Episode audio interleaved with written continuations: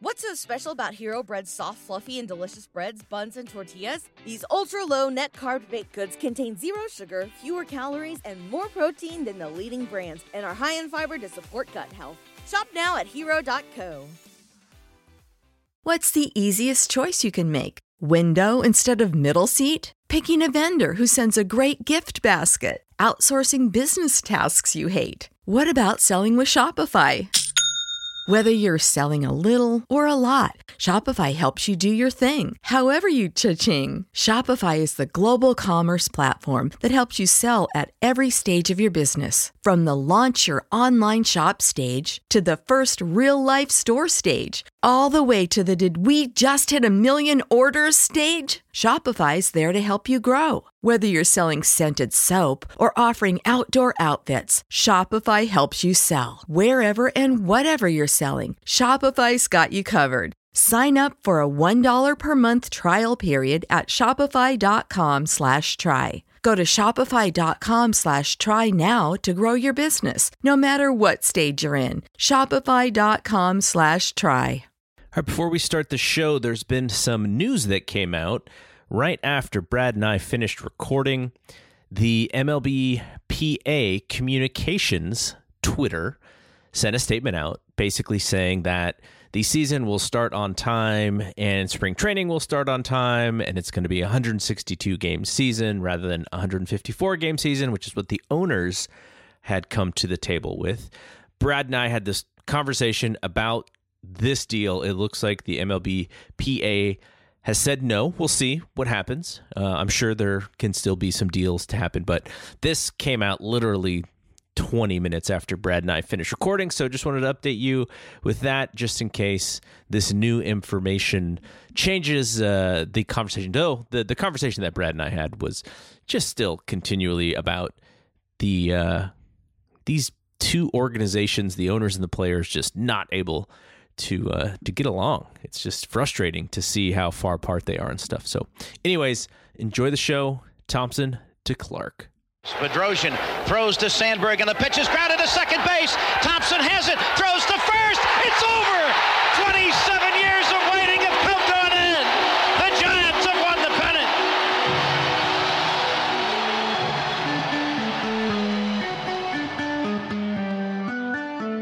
All right, Brad, it's February. We are back.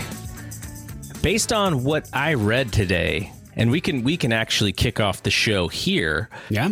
Which is that MLB, surprise, surprise, MLB and the Players Association differ on uh, what to do here, but they want to delay the season um, until the end of April, which would mean that everything sort of gets delayed. So we've been talking about spring training, that would get delayed, opening day would get delayed, and as well as shorten the season to 154 games, which historically is what it was before they expanded to 162. So that's kind of interesting. Um, and uh, the players aren't exactly sure if that's the right thing, even though they'll get paid. Uh, completely for the 162 games. So you know, even even the season is in influx already, and it's February. I feel like February is when I would be ready to go to the the Giants fan appreciation thing, like at, at the beginning, you know, when they do it before the spring training starts. Like it's like right around this time, I'm starting to think, okay, am I going to go to, am I going to go to Pac Bell Park and go, you know, check out the interviews and stuff. So like it feels like baseball is coming, but with this announcement, I'm not quite sure. It may be maybe delayed for us a little bit. Well, and it's funny you say that because right before we started recording, I took I have a little um, my my mother in law is great. She knows I just you know love baseball. So every Christmas she gets me a um, a baseball ballparks calendar. So the big one, so I get a big one and I hang it in the garage because I like to mark on there like uh, I aerated the lawn this day.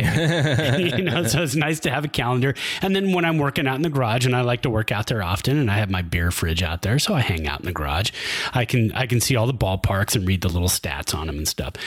So this year, my uh, my father in law did the ordering, and he accidentally ordered a mini calendar. So then she told him, "You go back there, you order him a big one." So I ended up getting two calendars for Christmas, a, a, little mini one. So that one's in my den now. So I just flipped it before we started recording to February.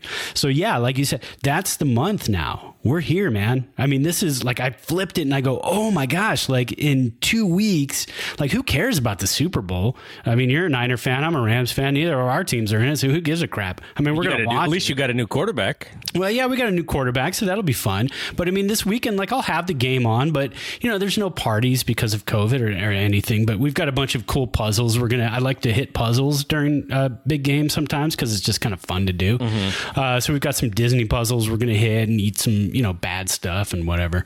Um, but but then like the week after that pitchers and catchers should be reporting. And that's kind of that's kind of what they're talking about. The players are like yeah we that's fine. You want to give us 162 game pay for 154 games possibly. But from what Ken Rosenthal is reporting on the, the Athletic, um, reading that article, it doesn't sound like anywhere in there there is wording to guarantee them pay for 162 games. It's, it's more of a suggestion. Um, but then further down the article, it gets really kind of weird where they want to the the, the uh, MLB wants to kind of hand over to Manfred, say like, "Hey, man, here's some you know some extra stuff you can do in case of COVID. You have the power to shut this down. You have the power to shut that down." And the players are like, "No, no, no, no, no. If you're going to do all that." We want that wording in there to say 162 games guaranteed, even if we play 20 games. Right. We, we want that service time. We want that guaranteed 162 games. And I get that from, I mean, you know, I mean, you look at a lot of these players, and some of these players, you know, their their their life in the MLB might be three years. Yes. And so they want that money. They don't want to get, you know, 31, 32 years old. They don't get to play that season, and all of a sudden they get bumped out for younger talent. And they never got that third season. Uh, that, that's a that's a huge deal, and I, I feel for them, and I, and I get that. The other thing that was interesting in Rosenthal's article is something that we've been asking about, which is are are we when is the universal DH or are we getting the DH in the National League? And so he said that um the so I'll actually read from the from the from the piece. He says uh that the only way that they'll do this is if the players agree to expanded playoffs like they did last year. Now, the reason why they agreed to expanded playoffs last year is so they could make up some of the money that because the season was so short.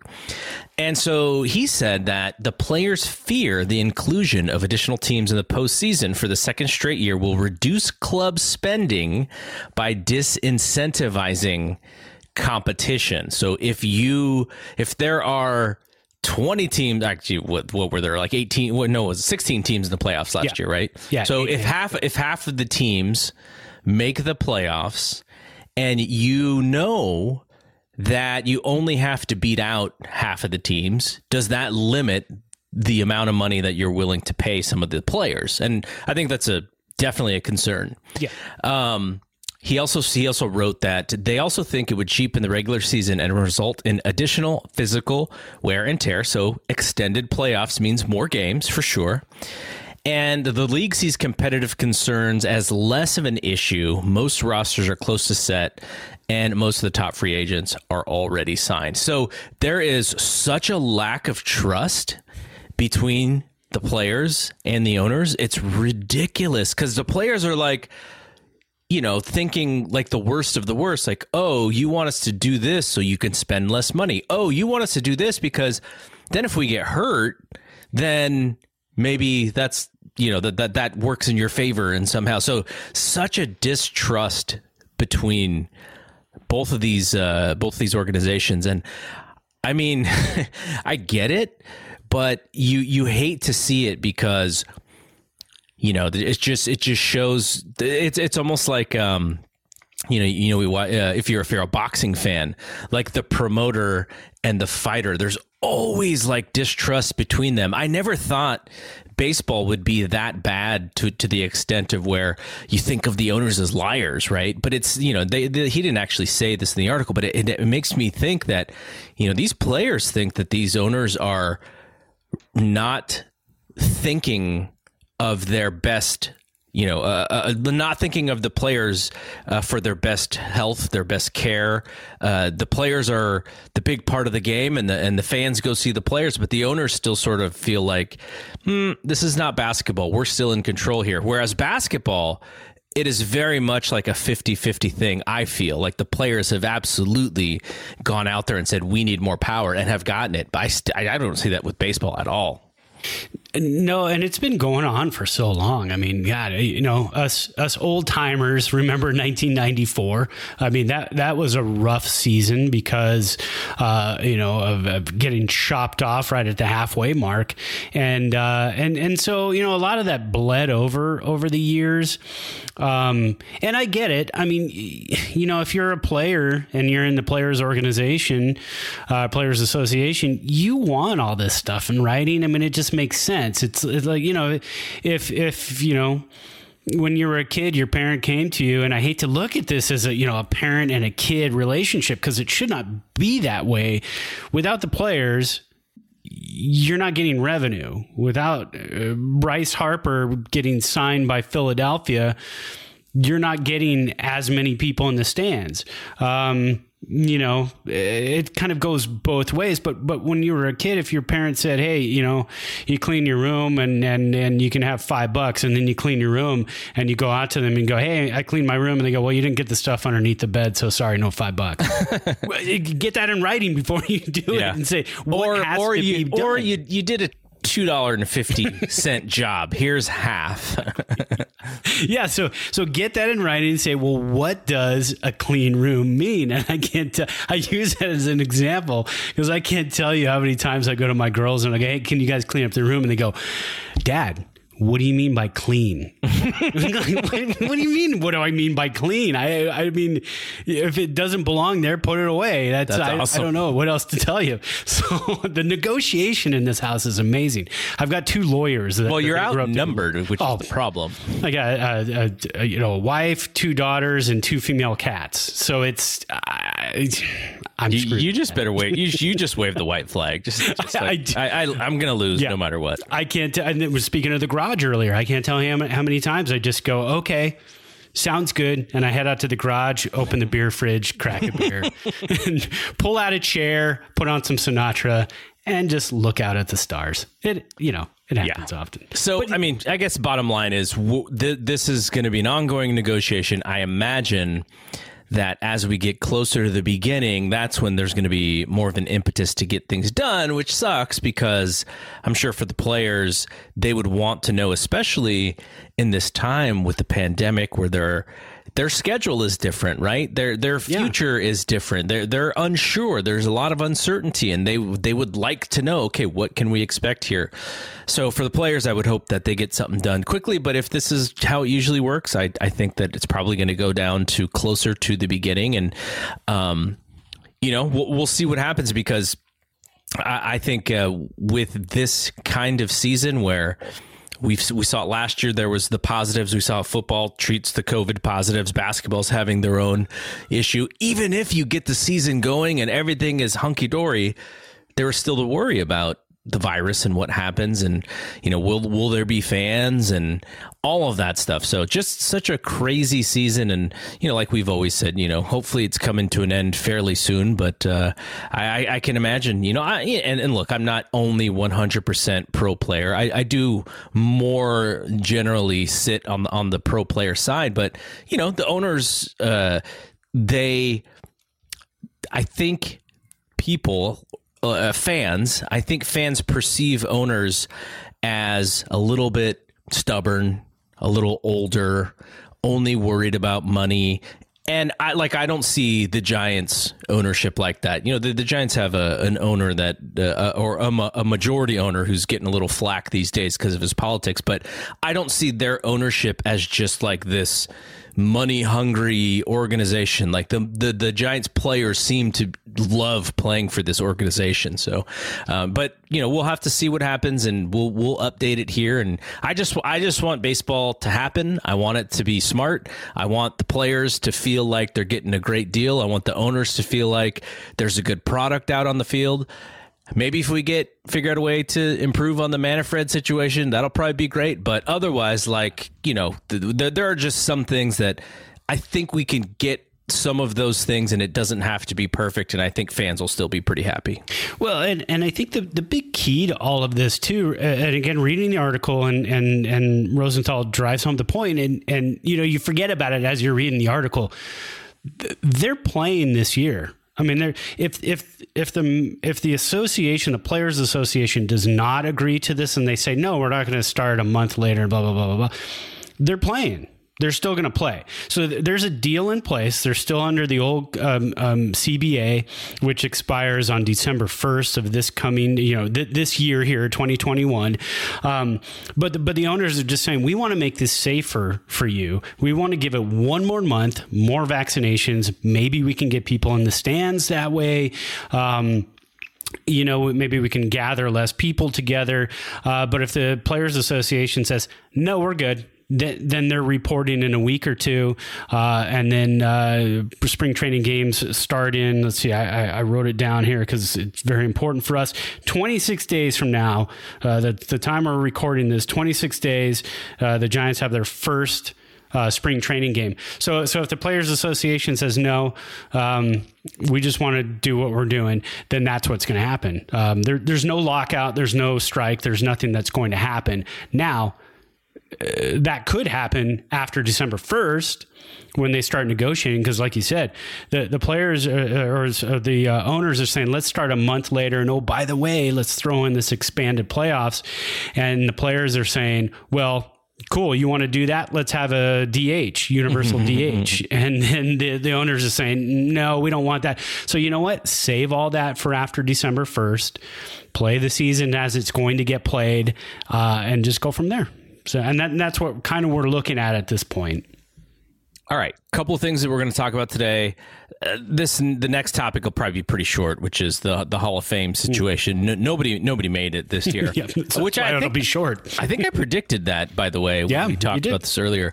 Uh, we're going to talk about new Giants uh, second baseman, third baseman, infielder, left-handed hitter, and then uh, we'll wrap it up by we talked to Darren Chan, KNBR's audio engineer and producer last week. Uh, which was awesome. And it made me think because he talked a lot about the announcers, the announcing team, how good that team is, uh, and you know how renowned they are in all of baseball. And I wanted to go through and kind of pick your memories of previous Giants broadcasters as yeah. we end this show. So that'll be that'll be fun. All right. So um, before we get going, did you want to mention your beverage for tonight. Oh yeah, sent you a picture of it. I'm going to post it on our Instagram as well. Uh, my wife uh, hits uh, uh, Sam's Club every now and then, and they always have some interesting stuff there uh, in terms of whiskeys and and bourbons and different things. Um, so she sent me a picture, and I'm sure some people have heard of this. I had never heard of it, but she uh, uh, uh mentioned an article in the Martha Stewart Living magazine, which I do not read. Uh, my, my wife reads it. So she said, Hey, I read this article, and here's a picture of this whiskey that was in an article in there. And it's called Uncle Nearest uh, and it's the 1884 small batch whiskey. And there were two different ones there. There was the 1884 and another one that's just a regular whiskey. Um, this one's 93 proof. Um, and the, the story behind it apparently is that there was a um, uh, back in the day Jack Daniels when he was making uh, or going to start making his whiskey, uh, there was a slave named Nathan Nearest Green, and he taught uh, uh, Jack Daniels a certain liquor making technique that actually made Jack Daniels what it is. So there was an author named Fawn Weaver who looked a little bit more into this and she went ahead and started a distillery and said, "Well, I'm going to talk to uh, uh, nearest Greens uh, family and get them on board as well, and we're going to start making whiskey the way that that he made it and taught Jack Daniels to make it." So they ended up hiring. Um, the great great granddaughter of Nearest Green, uh, Victoria Eady Butler, and she is uh, she became the first uh, African American woman to hold the title uh, of a master blender at any distillery. So this is the product of that, and and I haven't had whiskey like you know I drink bourbon, I drink uh, scotch and and whatnot. I haven't had like just straight sour mash whiskey in years since I've had Jack Daniels. This is phenomenal. Wow. I am blown away by this. Um, it's fifty dollars for this particular bottle at Total Wine, but at Sam's Club it was running for thirty-two bucks, uh, and that's the regular price. So I told my wife after I had a sip, I go, next time you're there, just buy two bottles because it's like the price of one at Total Wine. I want this on hand. This is a sitting back, listening to music, relaxing. This is the good stuff, man. I, I, I'm actually going to go on Total Wine Yeah. The next time that uh, my wife Crystal runs out of wine. so tonight, we just we just tomorrow? order it we order it in bulk. Yeah. and I'm gonna buy I'm gonna buy that. I'm gonna have you. I think you sent me the picture already, but I've I've actually heard this story. Another Oh. friend uh, mentioned this to me, and so yeah, it's an awesome story, and I, I definitely want to try it out. So Well, and it's appropriate too. Today is February 1st that we're recording this. It is the first day of Black History Month. So this is an appropriate drink for that. Um, and uh, I, I, I'm just completely floored by this. I, because I thought, oh, I'm going to have whiskey again. And I had bad experiences with whiskey in college, uh, especially Jack Daniels. And so I thought, well, it's going to bring back some bad memories and this and that. No, I mean, this is smooth. It's very complex, very uh, lots of caramel flavor to it, Nice. just kind of some real warmth to it. I, it is just excellent. I put one ice cube in it, and uh, I and I love it so far. All right, can I ask you a question about Yeah. and you and you don't you don't have to answer this honestly right. if you don't want to, but for you and your wife, with the way that the pandemic uh, has kept us inside of our house all the time, has drinking in your fam in your household gone up because of it? Early on, it did because it was more of a gimmick. Yeah. It- it- you know what I mean? Like you're sitting at your desk working. 445 hits and you're like hey i'm finishing up some work here that's going to take me past five o'clock. I'm going to crack a beer now. Um, so so early on it was a bit of a uh, more of a gimmick like i can do this and i can have two and then the next day i don't have to wake up so early and this and that. So and that kind of faded out around june. Um, and and you know i'm i'm usually like a one drink a night person. Um, and on the weekends, you know, sometimes I can have two on a Friday, and then Saturdays is when I cut loose. Uh, Yeah. and that's So I think I've gone back to uh, over the last few months back to my pre-pandemic drinking, which is like a drink a night. You know, either a beer or a bourbon or a scotch. Um, so no, uh, yeah, early on it kind of took off a little bit. it never got out of hand, but it got out of calories. You know, it got to the point where I was like, oh. I, why am I not losing any weight? I'm working out all the time, and oh, it's the uh, two or three drinks a night. What it is. So yeah. But what about you guys? So definitely it's just become a more casual deal for us, I think. And I think we've sort of realized that and um we are trying to like figure out if we want to go more on like a schedule like oh yeah you know we'll have a couple drinks on the weekend but during the week we'll just kind of chill out. Because i think eh, like you said it became a gimmick and then all of a sudden you know we're like oh we're going to be inside all this time you know. We we should at least you know how do we deal with this? And I think like we're like even tonight we were like maybe we shouldn't have a drink. And then I was like oh but I got the podcast.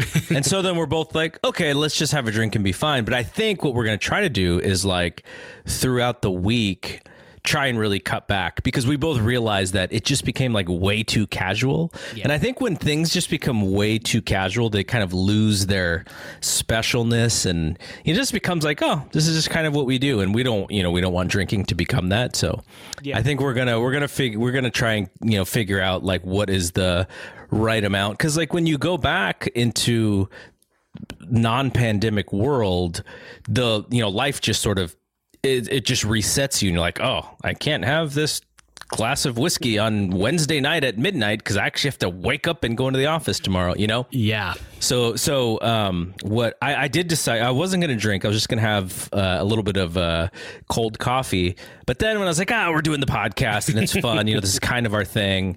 And so then i did get a little bit of um I got a little bit of the Jameson uh, you go. IPA. I still got to try that. I got to put Yeah. that on the cart because I, I want to try. I make cold brew at home and I really want to try that. I want to see what it tastes like. Yeah. So uh, so yeah, mine mine is sort of normal, but I did like I did like yours. I'm gonna have to try that out. Okay, let's talk about this Hall of Fame stuff really quickly. So you had you had a bunch of people just just decide I am not going to vote for anybody. I think there was 14 ballots that were completely empty, sort of rebellious in that way, and thus Curt Schilling, Barry Bonds, Roger Clemens. I don't think Bonds and Clemens make it anyways, even if those 14 people voted. Uh, but Schilling was was pretty close. He did lose a little bit of steam this year, probably because of uh, him sort of being a bigot. like I think that You I think, think? that would make a difference. Yeah. Uh, but no one goes into the Hall of Fame, and I think um, you know that's uh, that that's a that's a political statement. It is continuing. You know, there's there's just a certain amount of people who are never going to vote in Bonds and Clemens because of the steroid thing, and now it looks like Schilling is going to be shut out too. And he, you know, he went out there and he's like, I want off the ballot. I I want the Veterans Committee, and I'm just like, dude, the Veterans Committee, you just put them on blast. They're not going to vote for you now. Like, no, No. way. You know, and does going to he be. Does he need to uh, apologize? Does he need to do and he's not going to. No, he won't. But if but if he were to if he really wanted to get in the Hall of Fame, would he have to apologize? Which again, I don't think is right either. I mean, I you know, I don't believe I don't obviously agree or believe in any of his politics or any of his nonsense.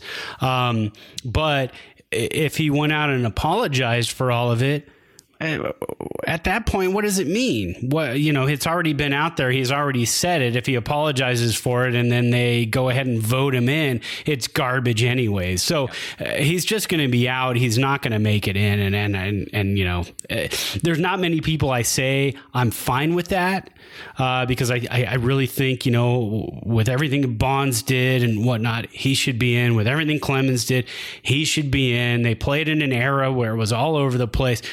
But what Schilling is doing is not right for the country, for every human being in the country, and so I'm fine with him not being it. And I'm I'm cool with that.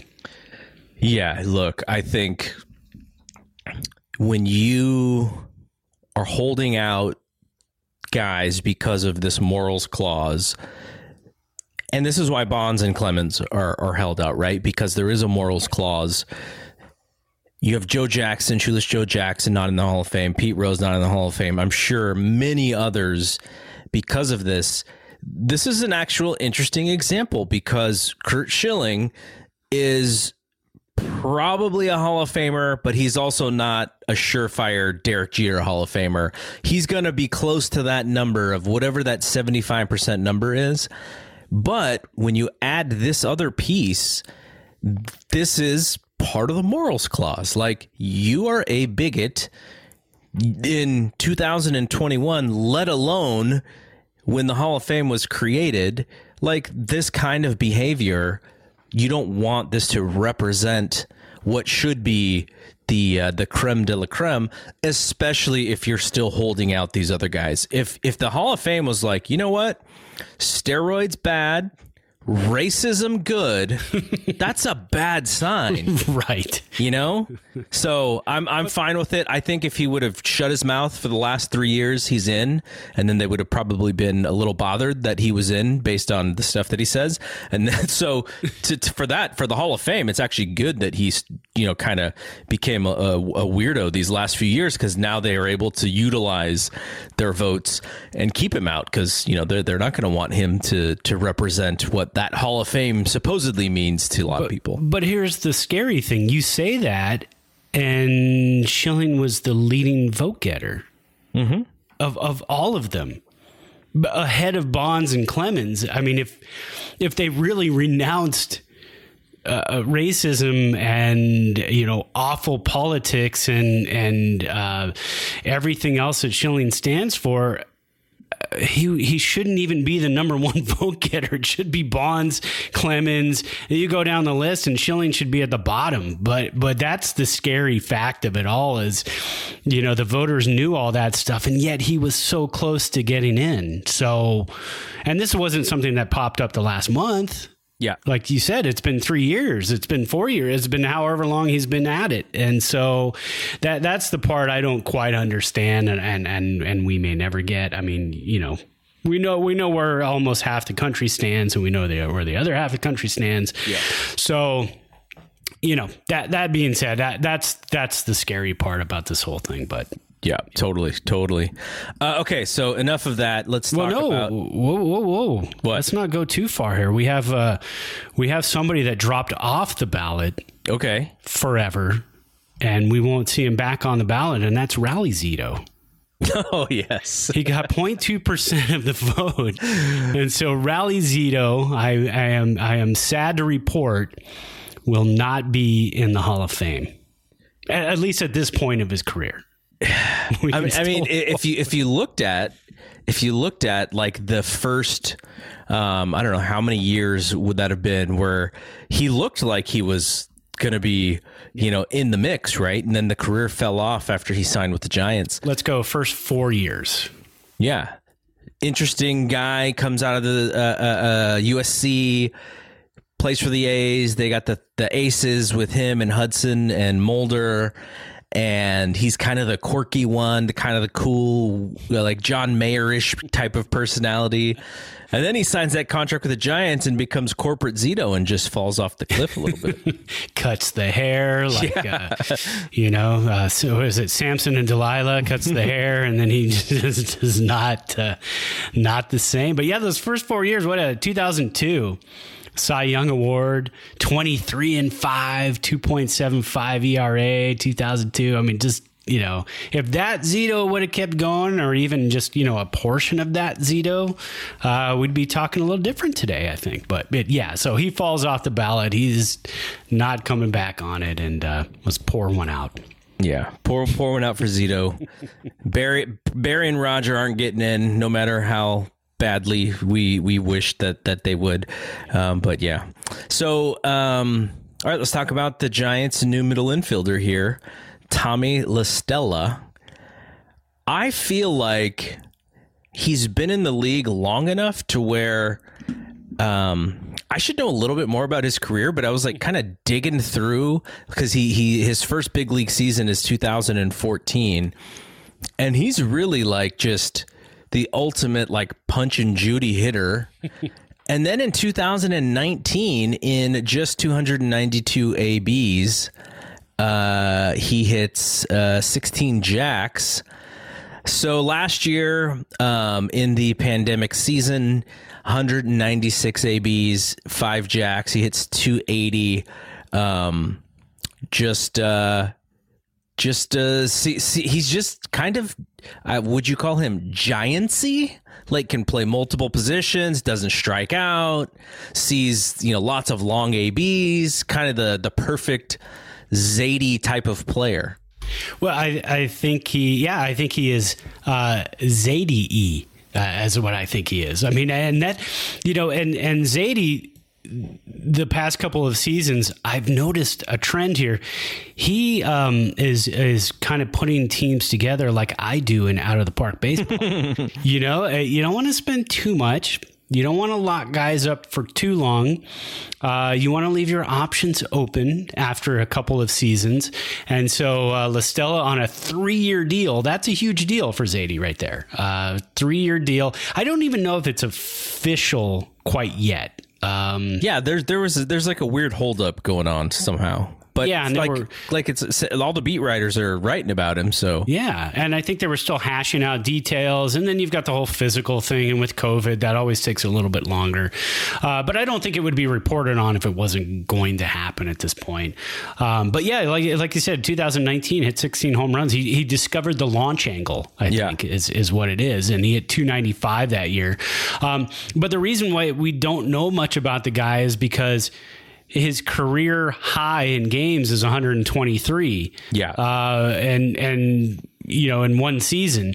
Before that, it was 93 games, 33, 74, 73, and then 123, and then 80, and then 55 last year, which is 55 out of 60, which is, uh, you know, almost a complete season then last year.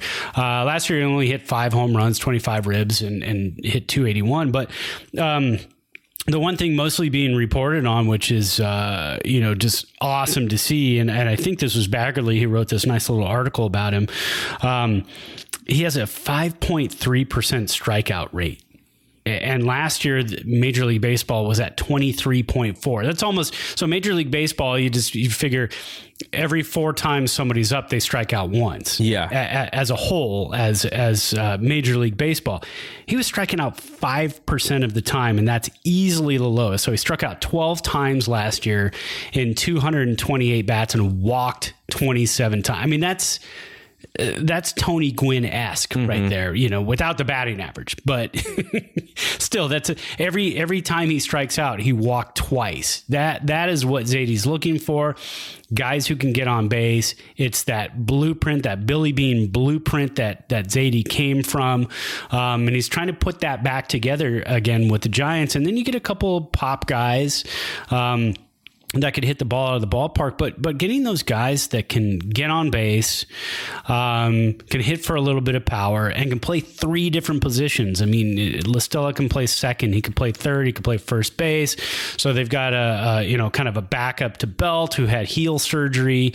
Um, you've got a backup to Solano and Longoria who are both right-handers, and La Stella is a left-hander. So you get that left-handed bat that the Giants have wanted all off season. Uh, they're still probably looking maybe for another left-handed outfielder. Uh, but this is great. I mean, I love this. I, I love these moves so far, and I'm not just you know, I'm not just drinking from the teat. I'm, I'm, I'm, loving all these moves because it's exciting baseball. It's fun baseball. If if you're if you've ever played out of the park baseball, and I keep going back to that, if you've got guys you can plug in, this guy's cold cool. I've got this guy on the bench who could hit 300 and he's a lefty, so I can plug him in against righties, no problem. When you've got different things you can do, you've got options, you can move guys around, you have different ways of winning ball games. And, and for the Giants last year, if they would have had La Stella, uh, that's a couple more wins. Uh, of course, La Stella hit a big home run against Trevor Gott in the ninth. So that's take one loss away right there, and then we're in the playoffs. So, I yep. mean, little things like that just make a difference. Yep, absolutely. Um, so this is a little bit Yastrzemski-esque because what his, if you look at his baseball reference uh, page – what you'll see is La Stella is actually going back and forth between AAA and the bigs up until like 2000 and hold on, I had it up here, all the way through 2000 and uh, 18 it looks no 17 so he's not even a full-time big leaguer until 2018 like from from uh, 2012 through 2017 he's kind of going back and forth and back and forth and back and forth.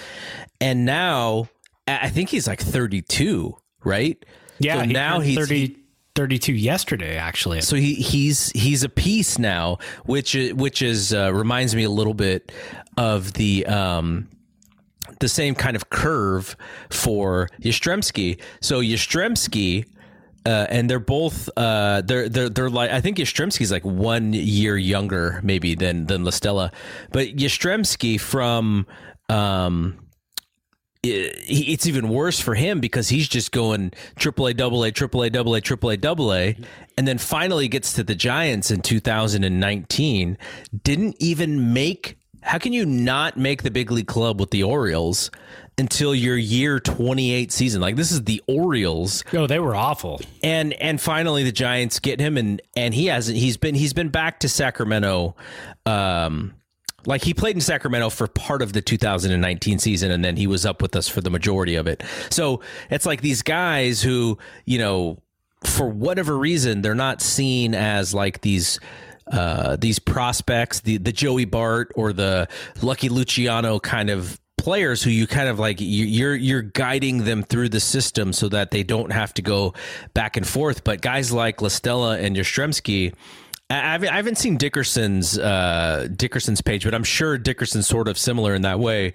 That they they're not like those top prospect guys who you make room for and who you create you know you create pathways for them. They're just fighters. Like they just don't yeah. give up and they try to improve every year to get to that next level. So you like that. You know the giants are more scrappy than they are you know like the padres or the dodgers who just have all of these like you know a plus prospects. But the giants you know they the La Stella fits that scrappiness uh, profile, and I, I, like it too. And I, just hope that.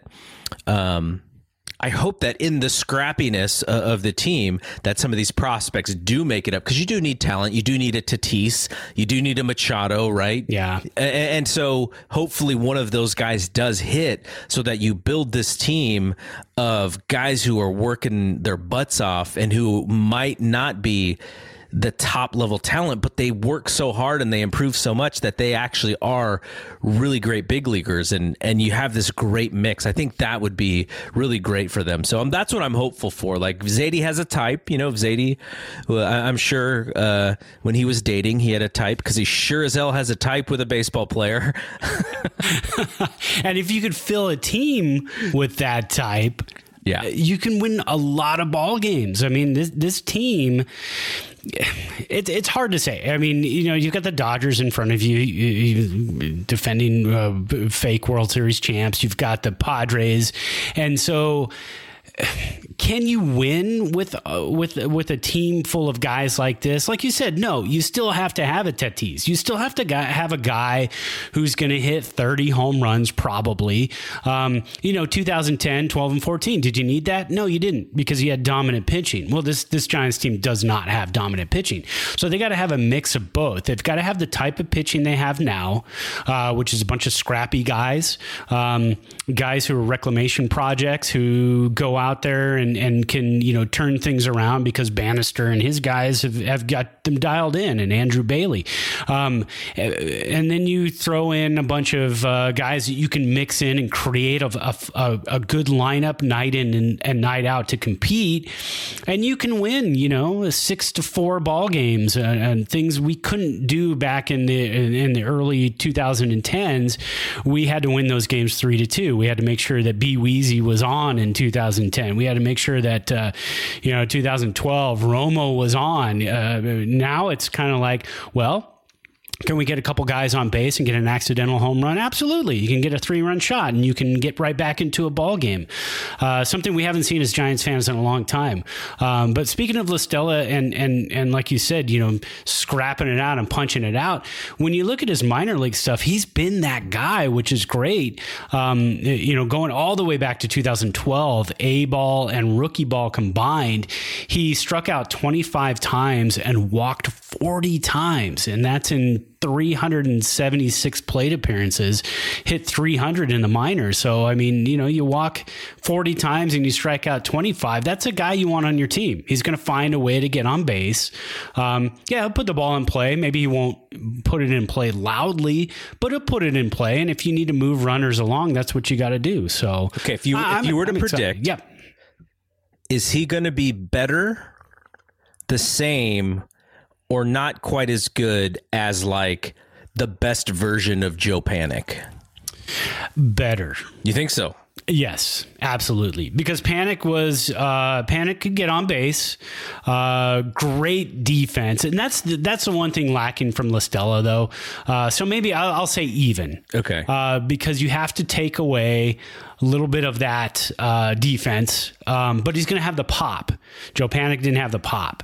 Uh, La is going to have the pop. Uh, left-handed hitter at AT and T. Do we have scrims up? Do we have scrims up to keep the ball um, from getting knocked down? We don't know yet, but we're going to have the big part of the yard. Are they going to shade him to triples alley? Probably. Can he pull the ball down the line? Probably. So I think I'm going to give him a little bit of an even on Joe Panik um, with more flexibility because you can go third, you can go second, you can go uh, first base. So. Yeah, the flexibility is key with him, and that that's what like I was trying to think of uh, another player who who was you know, and, and Joe Panik's also left-handed, also put the bat on the ball. Uh, but yeah, I think I think uh, if he, if he's better than that version of Joe Panik, then I think that's a really good player. Is he going to break his belt on a uh, diving for a ball on a double play? Probably not. Probably not. um, okay, so to end this show, I wanted to talk about some broadcasters of our youth because when we were talking to Darren uh, last week, I like I, I just got in that like mode of like KNBR and when I was a kid watching and listening to games, and I always really really loved you know, knowing who the broadcasters were, and so I'm gonna go through um, only eras in which you and I would have possibly been able to watch. Okay. Uh, and we'll go through TV, and I'll just go through some random people and, and, and, ask you if you remember. And then we'll go through radio as well. It won't, won't be too long. You know, we don't have too much time here, but uh, just some names that I'm just pulling out. I'm like, oh my God, I remember him. so we'll start on the television side. Yeah. 1974 to 1987. And, uh, the 1987 year was his last year, and I'm wondering if it was because Will Clark cussed on national TV when they clinched the championship or they clinched the uh, NL West. Gary Park. Gary Park. I remember Gary Park. He did yes. television for the Giants from 1974 to 1987. And I posted that not too long ago on our YouTube channel. You mm-hmm. can see the uh, Will Clark Cuss Fest. F-bomb. You can see, yeah. I think I have the bottom of the ninth on there. Uh, Giants clinch it with another guy. Can I throw out another name? Yeah, go for it. Calling that game, Steve Physioc. Mm-hmm. I was going to bring um, him up. They have him, you know, I'm looking at a Wikipedia page right now. They have him 1988 to 89 on TV, but he called that game in 87. Uh, so I think they mixed that one up. I wonder if he was a um, a fill in or something. He could have been because they have Ron Fairly as 1987, but I remember Fairly and Hagin on radio in in that time. Yeah, yeah. Um, but yeah, Steve Physioc with the call of the little looper to left, you know, the last out, and uh, I think Hackman goes all the way back to the wall and catches it at the wall, like up against the wall, arm up. I mean, it was close to being a home run, but he, in a one-run game, and he called it a little looper to left. I'll never forget that one. Um, but yeah, I I definitely remember Gary Park. Uh, early memories there. Yeah. All right, so this this guy is the broadcaster of our youth from 1982 to 1986. Then he goes uh, for two years. He goes and does Yankee games. Comes back in '89 when the Giants go to the World Series. Through 1992, Hank Greenwald. He, you know, if it weren't for Hank Greenwald, I honestly don't know if I get into broadcasting. Um, he hearing him call games was just outrageously awesome. Um, he was so talented. Uh, he had such a great sense of humor. Dry, uh, super dry sometimes. Too. Oh, very dry. but but as a kid, I got it. I you know, that, I that was the cool thing. And uh, memories of going on vacation. We would drive up to um, during the summer. We had a, a, a, camper, and my dad would haul us up to uh, you know uh, the Chico Redding area where you'd still get games on the on the radio because you just flip over to the affiliate. So listening to games and like 86, 87. Um, uh, to Hank Greenwald, and then uh, going up to like Oregon and Washington and trying to find the affiliates up there, which was always hard to do. Um, but he had a book, and I don't remember what year it was published, but it was called the Co- This Copyrighted Broadcast. Oh yes, I remember this book. I've never read this. I need to find this book. Well, don't it's not Don't that go good. Buying it now? No, no, I haven't read it. That's the problem. I haven't read it yet, and I and I just punched it up on Amazon because I had it. I was going to buy a used copy a few years back, and I didn't pull the trigger.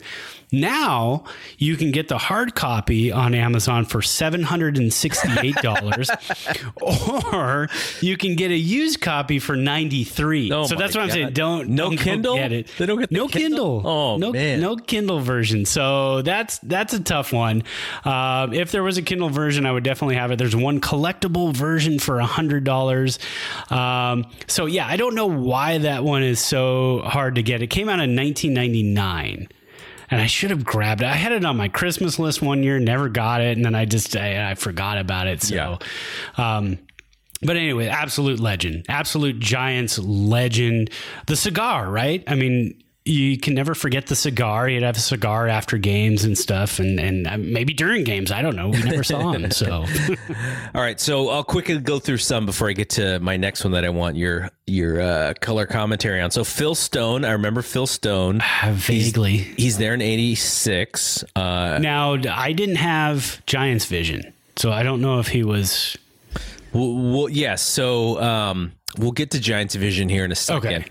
Joe Morgan, 1986 to 1993. Not too many people know that he did a lot of their games before he went to ESPN to work with Jon Miller.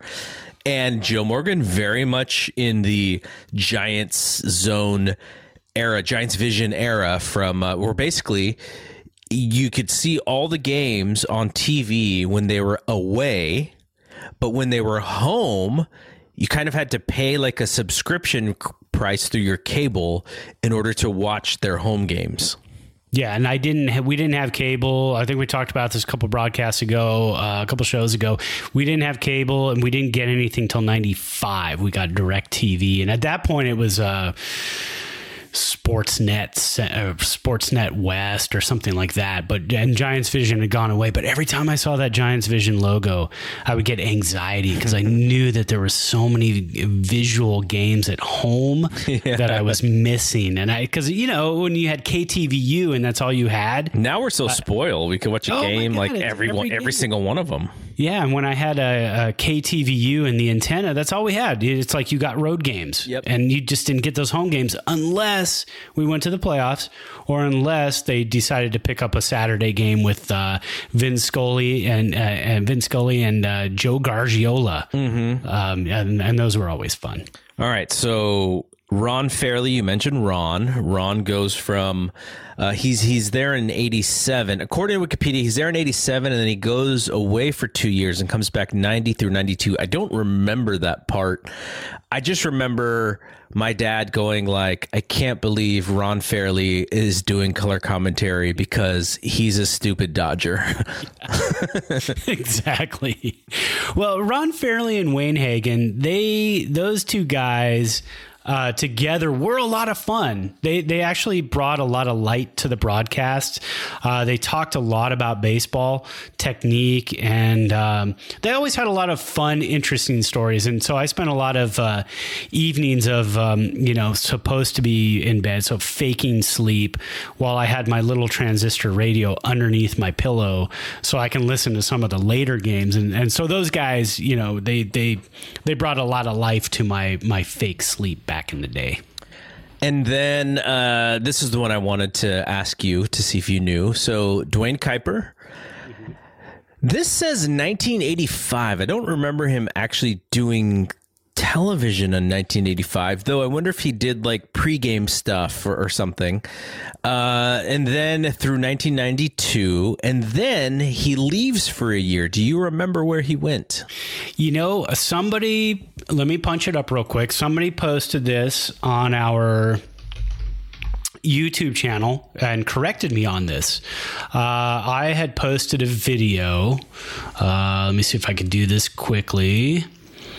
Um, I had posted a video. No, I'm not going to be able to find it quickly. I apologize.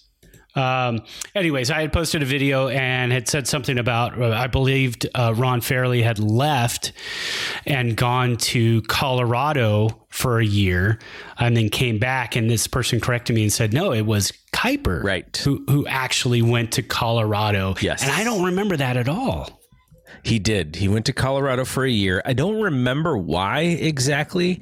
And '93 was Colorado's first year. Yeah, I think you know they they probably just like threw a ton of money at him to to do it. Um, but then I, I was kind of sad, you know. So I'm growing up. They would do these uh, pregame shows uh, on the Giant. Like if if you were listening to the Giants broadcast, you would. This is even before the pregame show starts. So the first one that they had was the Duane Kuiper show, and he'd do like 15 minutes. He's still a player, and they'd go over some things on the show. Then when he retired, it became the Bob Brenly show. And so Bob Brenly would do 15 minutes before every game, and the you know the KNBR guys would be able to talk to him a little bit.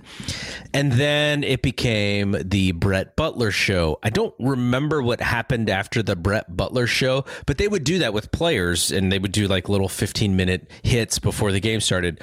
And uh, Kuiper was so good that this was literally his career. And look, Brenly did broadcasting too, right? He was he, He was, still does. Yeah. yeah, yeah. He's he's pretty good at broadcasting. So it was kind of like a little bit of um a tryout in a sense for both of those guys. I don't know if uh, Butler's coaching, so I don't, know if he ever did any broadcasting, but he was Well, kind of Brett was- Butler's kind of charming guy. He was, yeah, and and you know what? He was a uh, uh, Brett Butler was a manager of the uh, AAA affiliate of the Diamondbacks here in Reno, the Aces, and God, this town loved him. He was a first manager of of the team in 2009 when uh, the team was conceived, and uh, this town just absolutely loved that guy, and it was so fun to go.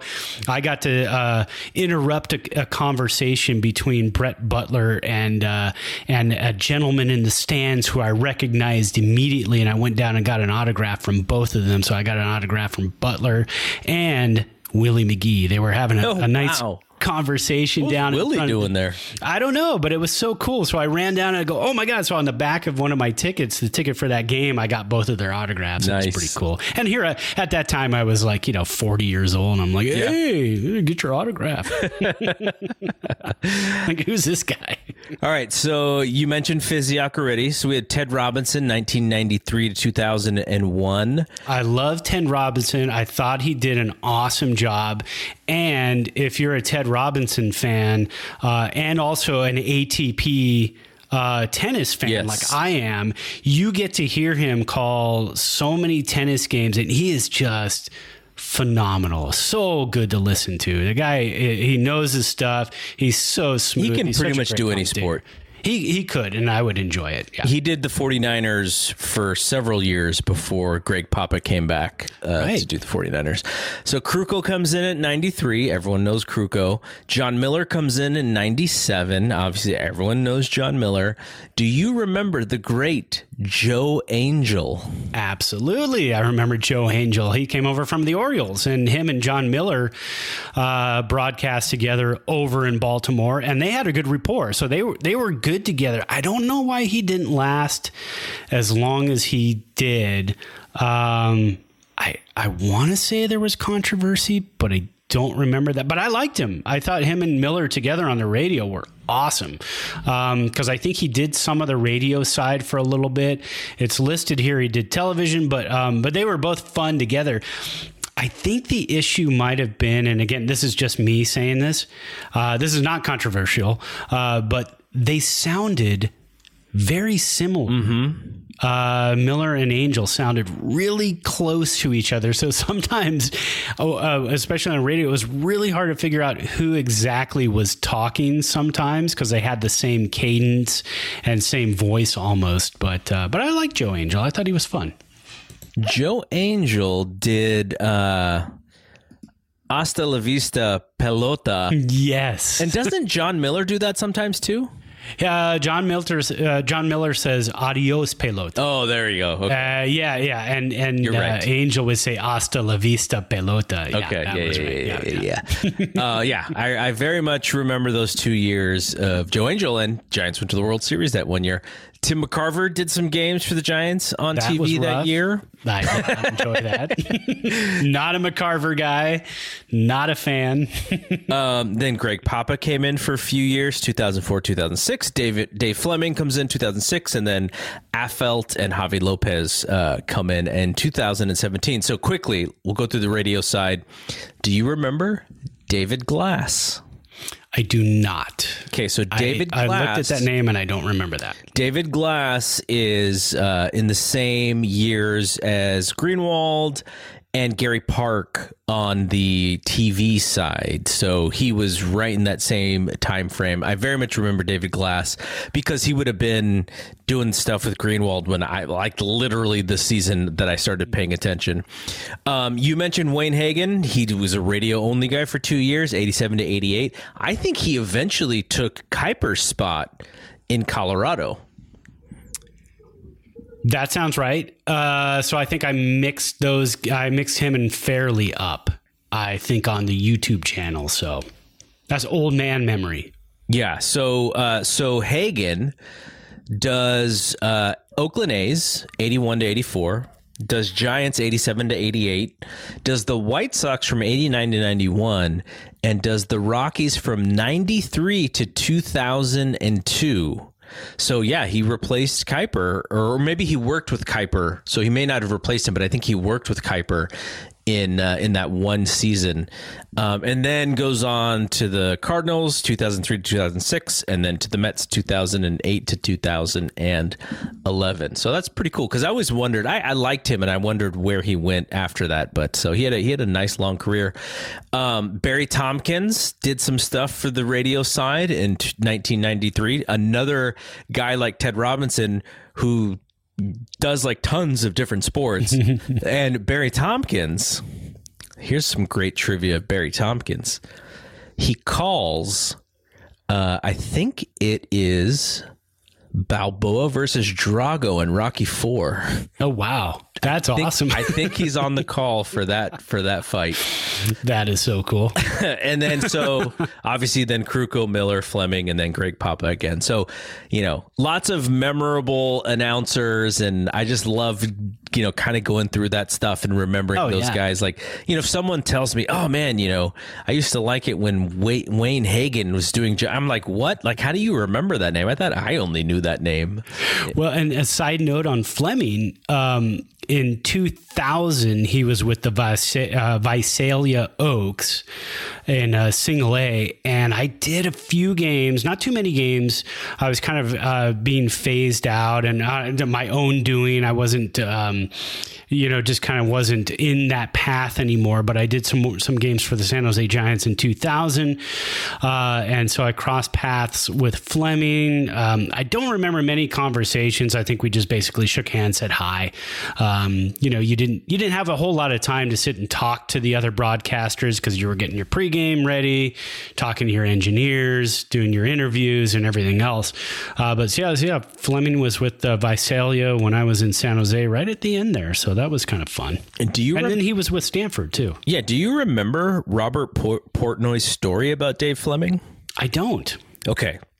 So Rob Portnoy, someone who we went to school with, we we did San Jose State radio with. He is uh, he's in what New Mexico, right? Yeah, and we'd love to have him on the show. So we're we are going to get him on the show because he has some some good San Jose Giants stories as well. Yeah. So Rob is you know he's he's a broadcaster. He's been doing it forever. He's still, he was like a really good golfer back in the day, right?